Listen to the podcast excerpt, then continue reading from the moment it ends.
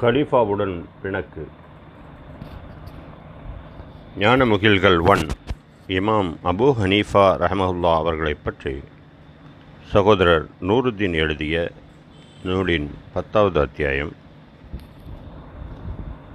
அப்பாசியர்களிடம் ஆட்சி பொறுப்பு வந்ததும் அவர்களுக்கும் அலிர் அலிலான்கு அவர்களின் வழித்தோன்றர்களுக்கும் பிரச்சனை ஏற்பட்டு அப்பாசியர்களின் இரண்டாவது ஹலீஃபாவான அல் மன்சூருக்கு எதிராக அவர்களின் எதிர்ப்பு கிளம்ப அதை கடும் நடவடிக்கைகளின் மூலம் ஒடுக்கத் தொடங்கினார் மன்சூர்.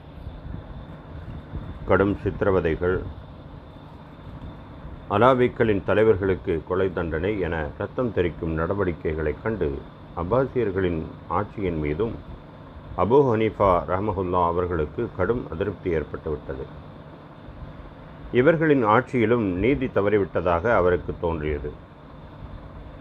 அவர்கள் அவர்கள் மீது வைத்திருந்த நம்பிக்கையும் விலகிப் போனது. சலிப்படைந்து வெறுத்துப்போய் தமது முழு கவனத்தையும் இஸ்லாமிய கல்வி ஞானத்தின் பாதையில் முழுவதுமாக திருப்பிவிட்டார். ஆனாலும் மார்க்க தீர்ப்பு என்ற அடிப்படையில் அவர் அவ்வப்போது வெளியிட்டு வந்த கருத்துகள் அல் மன்சூரின் மீதும் அவரது ஆட்சியின் மீதும் அவர் கொண்டிருந்த எண்ணத்தை கோடிட்டு காட்ட போதுமானதாய் இருந்தன. அபூ ஹனீஃபா ரஹமஹுல்லா அவர்கள் என்னதான் ஒதுங்கியிருந்தாலும் அவர் தனக்கு எதிரானவர் என்ற சந்தேகம் அல் மன்சூருக்கும் இருந்து கொண்டே வந்தது. இருவருக்கும் இடையிலான உறவு விரிசலடைய தொடங்கியது. அதை உறுதிப்படுத்துவதைப் போல சில நிகழ்வுகளும் அமைந்தன. மோசூல் நகர மக்கள் அப்பாசியர்களின் ஆட்சியை எதிர்த்து கிளர்ச்சியில் ஈடுபட்டு வந்தனர்.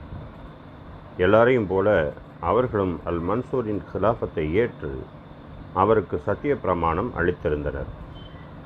அது மட்டுமின்றி உங்களை எதிர்த்து நாங்கள் கிளர்ச்சி புரிந்தால் நீங்கள் எங்களை கொல்லலாம் என்றும் அதிகப்படியான வாக்குறுதி ஒன்றை இந்தா இலவசம் என்று அளித்திருந்தனர். ஆனால் ஆட்சியின் மீதும் அதிருப்தி அதிருப்தியும் வெறுப்பும் அதிகமானவுடன் சத்திய பிரமாணத்தை முறித்துவிட்டு கிளர்ச்சியை தொடங்கிவிட்டனர்.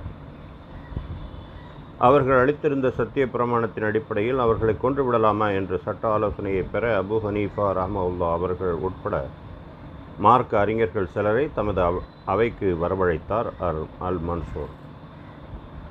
தமது ஐயத்தை விளக்கினார். பிறகு நம்பிக்கையாளர்கள் தங்களது பிரமாணத்தை எப்போதுமே ஏற்று நிறைவேற்றுவார்கள் என்று நபியவர்கள் ஏற்படுத்திய விதிமுறைக்குள் அந்த கிளர்ச்சியாளர்களின் வாக்குறுதி மீறல் அடங்குமா என்ற கேள்வியை அவர்கள் முன்வைத்தார் ஆம் என்பது மார்க் அறிஞர்களின் தீர்ப்பாக அமைந்தால் கிளர்ச்சியாளர்கள் அனைவரையும் கொலை தண்டனைக்கு உரியவர்களாகி விடுவார்கள். அம்மக்களை கொன்றதை குறித்து பிறகு எந்த மார்க்க அறிஞரும் கேள்வி கேட்க முடியாது ஆட்சேபம் தெரிவிக்க இயலாதல்லவா? உங்களுக்கு அவர்கள் மீது அனைத்து அதிகாரங்களும் உள்ளன. நீங்கள் மன்னித்தால் அது உங்களுடைய உயர் பண்பு. தண்டித்தால் அது அவர்களுக்கு உரியதே. இதில் வரம்பு மீறல் எதுவும் இல்லை என ஒரு அறிஞர் கருத்து தெரிவித்தார். ஏறக்குறைய இதே மாதிரியே பலரும் தங்களுடைய கருத்துக்களை தெரிவித்தனர். அபு ஹனீஃபா ரஹமஹுல்லா அவர்கள் மட்டும் அமைதியாக அமர்ந்திருந்தார். அல் மன்சூரின் கவனமெல்லாம் தமக்கு சாதகமாக அமைந்த கருத்துக்களை புறந்தள்ளிவிட்டு இமாம் அபு ஹனீஃபா ரஹமஹுல்லா அவர்கள் தெரிவிக்கப் போகும் கருத்தின் மீதே குவிந்திருந்தது. நிம்மதியாய் பாதுகாப்பாய் வாழும் மக்களை அந்த கிளர்ச்சி அச்சுறுத்து அச்சுறுத்துகிறது என கூறி அபு ஹனீஃபாவின் அமைதியை கலைத்தார் மன்சூர். தாம் உண்மை என்று நம்புவதை எவ்வித தயக்கமும் அச்சமும் இல்லாமல் தெரிவிப்பதுதான் இமாம் அபு ஹனீஃபா ரஹிமவுல்லா அவர்களின் வழக்கம். அதனால் ஹலீஃபாவிடம் கூறத் தொடங்கினார். அம்மக்கள் அவர்கள் மனதார விரும்பாத ஒன்றைத்தான் உங்களுக்கு பிரமாணமாக அளித்துள்ளார்கள். அவர்கள் மீது தண்டனையை சுமத்த உங்களுக்கு அதிகாரம் இல்லாத ஒரு விஷயத்தையே நீங்களும் அவர்கள் மீது சுமத்தியுள்ளீர்கள். இறைவன் அறிவித்துள்ள மூன்று விஷயங்களில் ஏதாவது ஒன்றின் அடிப்படையில் தான் ஒரு முஸ்லிமுக்கு மரண தண்டனை வழங்க முடியும். இறை நிபந்தனையின் அடிப்படையில் மரண தண்டனை வழங்குவதை மட்டுமே நீங்கள் நடைமுறைப்படுத்த வேண்டும். அதுவே உங்களுக்கு சிறப்பு. மாறாக நீங்கள் உங்கள் விருப்பத்திற்கேற்ப நிபந்தனை விதித்து அதை அவர்கள் மீறுகிறார்கள் என கூறி மரண தண்டனை வழங்குவீர்களேயானால் அநீதியான முறையில் நீங்கள் அவர்களை கொன்றவர் ஆவீர்கள் நான் விதிக்கவில்லையே அம்மக்கள் தாமாகத்தானே அதிகப்படியான வாக்குறுதியுடன் பிரமாணம் அளித்தார்கள் என்று கலிஃபா அல் மன்சூர் பதில் கூற ஒரு பெண் கணவன் அல்லாத ஒருவனை தன்னிச்சையாக படுக்கைக்கு அழைத்தால் அவளது வார்த்தையை ஏற்றுக்கொள்வது யாருக்கேனும் ஆகுமானதா? என கேட்டார் அபு ஹனீஃபா ரஹ்மவுல்லா இல்லை என்றார் கலீஃபா. அபு ஹனீஃபாவின் விளக்கம் அவருக்கு புரிந்தது. தன்னிச்சையான ஏற்பாடு தன்னிச்சையான செயல்பாடு இறைவனின் சட்டத்திற்கும் நிபந்தனைக்கும் மாற்றாக அமைய முடியாது என்ற விளக்கத்தில் திருப்தி அடைந்த அல் மன்சூர் மற்றவர்களை கலைந்து செல்ல சொல்லிவிட்டு அபு ஹனீஃபா ரஹ்மவுல்லா அவர்களை மட்டும் நிறுத்தி வைத்து கொண்டார். தனிமையில் அவரிடம் தாங்கள் மட்டுமே சரியான கருத்தை உரைத்தீர்கள் தாங்கள் வீட்டிற்கு செல்லலாம். ஆனால் ஹரிஃபாவுக்கு முரண்படும் வகையிலான தீர்ப்புகளை நீங்கள் வெளியிடக்கூடாது. அது கிளர்ச்சியை ஊக்கப்படுத் ஊக்கப்படுத்துவதாக ஆகிவிடும் என்று சொல்லி அனுப்பி வைத்தார். அதற்கெல்லாம் உடன்படக்கூடியவராய் இமாம் அபு ஹனீஃபா ரேமோல்லா ஒருமுறை அபு ஹனீஃபா ரேமல்லா அவர்களுக்கு பத்தாயிரம் திருகங்களையும் ஒரு அடிமைப் பெண்ணையும் தமது அமைச்சர் மூலம் அமைச்சர் அப்துல் மாலிக் இப்னு ஹபீத் என்பவர் மூலம் அன்பளிப்பாக அனுப்பி வைத்தார் அல் மன்சூர் அபு ஹனீஃபா ரஹ்மல்லா அவர்கள் அதனை அப்படியே நிராகரித்து விட்டார். அந்த அமைச்சர் பெருந்தகையாளர் நற்குணம் வாய்ந்தவர்.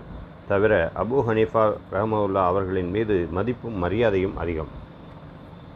அமீரில் மோமினின் உங்களை எதிலாவது சிக்க வைக்க காரணம் தேடிக்கொண்டிருக்கிறார். நீங்கள் இவற்றை ஏற்கவில்லை எனில் அவர் உங்கள் மீது நடவடிக்கை எடுக்க தோதாகிவிடும் என்றார் அப்துல் மாலிக் கவலையுடன். வேண்டாம் என அபு ஹனீஃபா ரஹிமவுல்லா அவர்கள் மறுக்க பணத்தை நீங்கள் தானமாக அளித்து விடுங்கள் அடிமை பெண்ணை ஏற்றுக்கொள்ளுங்கள். அமீரிடம் நான் பேசி சமாளித்து விடுவேன் என்றார் அமைச்சர். அதற்கு அபு ஹனீஃபா ரஹிமுல்லா அவர்கள் நானோ முதுமையடைந்து விட்டேன். இந்நிலையில் ஒரு அடிமை பெண்ணை ஏற்றுக்கொண்டு அவளுக்குரிய உரிமைகளை அளித்து நியாயமாக நடந்து கொள்ள முடியாத நிலையில் நான் உள்ளேன். அவளை விட்டுவிடா விட்டுவிடலாம் என்றாலோ அவள் அமீருடைய சொத்தாயிற்றே என கூறி இறுதி வரை ஹலீஃபாவின் வெகுமதிகளை அவர் ஏற்கவே இல்லை. இவ்விதமான நிகழ்வுகள் ஹலீஃபாவையும் இமாம் ஹபு ஹனீஃபா ரஹிமவுல்லா அவர்களையும் இணக்கமற்ற நிலையிலேயே வைத்திருந்தன. அரசாங்கத்தின் கண்காணிப்பு வளையத்திற்குள்ளும் அவர் இருந்து வந்தார். இவை தவிர ஹலீஃபாவின் பரிவாரத்தை சேர்ந்தவர்கள் சிலர் அல் மன்சூரை தூபமிட்டு அபூ ஹனீஃபாவின் மீது அவரது சந்தேகம் நிலையாக தொடரும்படி பார்த்து கொண்டார்கள். அபூ ஹனீஃபா ரஹ்மவுல்லா அவர்கள் அவற்றையெல்லாம் அறிந்தே இருந்தார். ஆனாலும் அதற்கெல்லாம் அவர் கவலைப்படுவதாக இல்லை. தமக்கு சரியென தோன்றிய கருத்துக்களையும் தீர்ப்புகளையும் வெளியிட்டு கொண்டுதான் இருந்தார். மக்களுக்கும் மன்னருக்கும் அவை பிடித்திருந்தால் என்ன பிடிக்காவிட்டால் என்ன? அல்லாவை திருப்திப்படுத்துகிறோமா? சத்தியத்திற்கு இணக்கமாக இருக்கிறதா? அது போதும். ஹலீஃபாவின் அவையில் அபுல் அப்பாஸ் அத்தோஷி என்ப என்றொருவர் இருந்தார். அபு ஹனீஃபா ரஹிமவுல்லா அவர்களின் மீது நல்லெண்ணம் இல்லாதவர். அபு ஹனீஃபாவுக்கும் அது தெரியும். ஒருமுறை அபு ஹனீஃபா ரஹிமவுல்லா அவர்கள் அல் மன்சூரின் அவைக்கு சென்றிருந்த போது அவை நிறைய மக்கள் கூடியிருக்க அத்தூசியும் அப்பொழுது அங்கிருந்தார். இருந்தார் என்றுடன் அபு ஹனீஃபாவின் புகழை முடிக்கிறேன் பார் என்று கருவிக்கொண்டு அவரிடம் வந்து அபு ஹனீஃபா ஒருவர் இன்னாரென்று தெரியாத நிலையில் நாங்கள் அவரின் தலையை கொய்ய வேண்டும் என்று அமீருல் மூமினின் எங்களுக்கு கட்டளையிடுகிறார். அதை நாங்கள் நிறைவேற்ற எங்களுக்கு அனுமதி உள்ளதா? என்று கேட்டார். அபுல் அப்பாஸ் கலீஃபா நேர்மையான ஒரு விஷயத்திற்காக கட்டளையிடுகிறாரா அல்லது அநீதியாகவா? என்று கேட்டார் அபு ஹனிஃபா ரேமோல்லா அமீரில் மோமினின் அநீதியாக கட்டளையிடுகிறார் என்றா அவையோர் முன்னிலையில் கூற முடியும்? நேர்மையானதைத்தான் என்று பதிலளித்தார் அபுல் அப்பாஸ். அப்படியானால் கட்டளை நிறைவேற்றுங்கள். நேர்மையான நடவடிக்கையை நீங்கள் நிறைவேற்றியதற்காக கேள்வி கேட்கப்பட மாட்டீர்கள் என்றார் அபு ஹனிஃபா ரஹிமுல்லா பிறகு தம்முடன் இருந்தவர்களிடம் இவர் என்னை கட்டி போட பார்த்தார் அதனால் நான் அவரை கட்டி போட்டு விட்டேன் என்றார் அமைதியாக.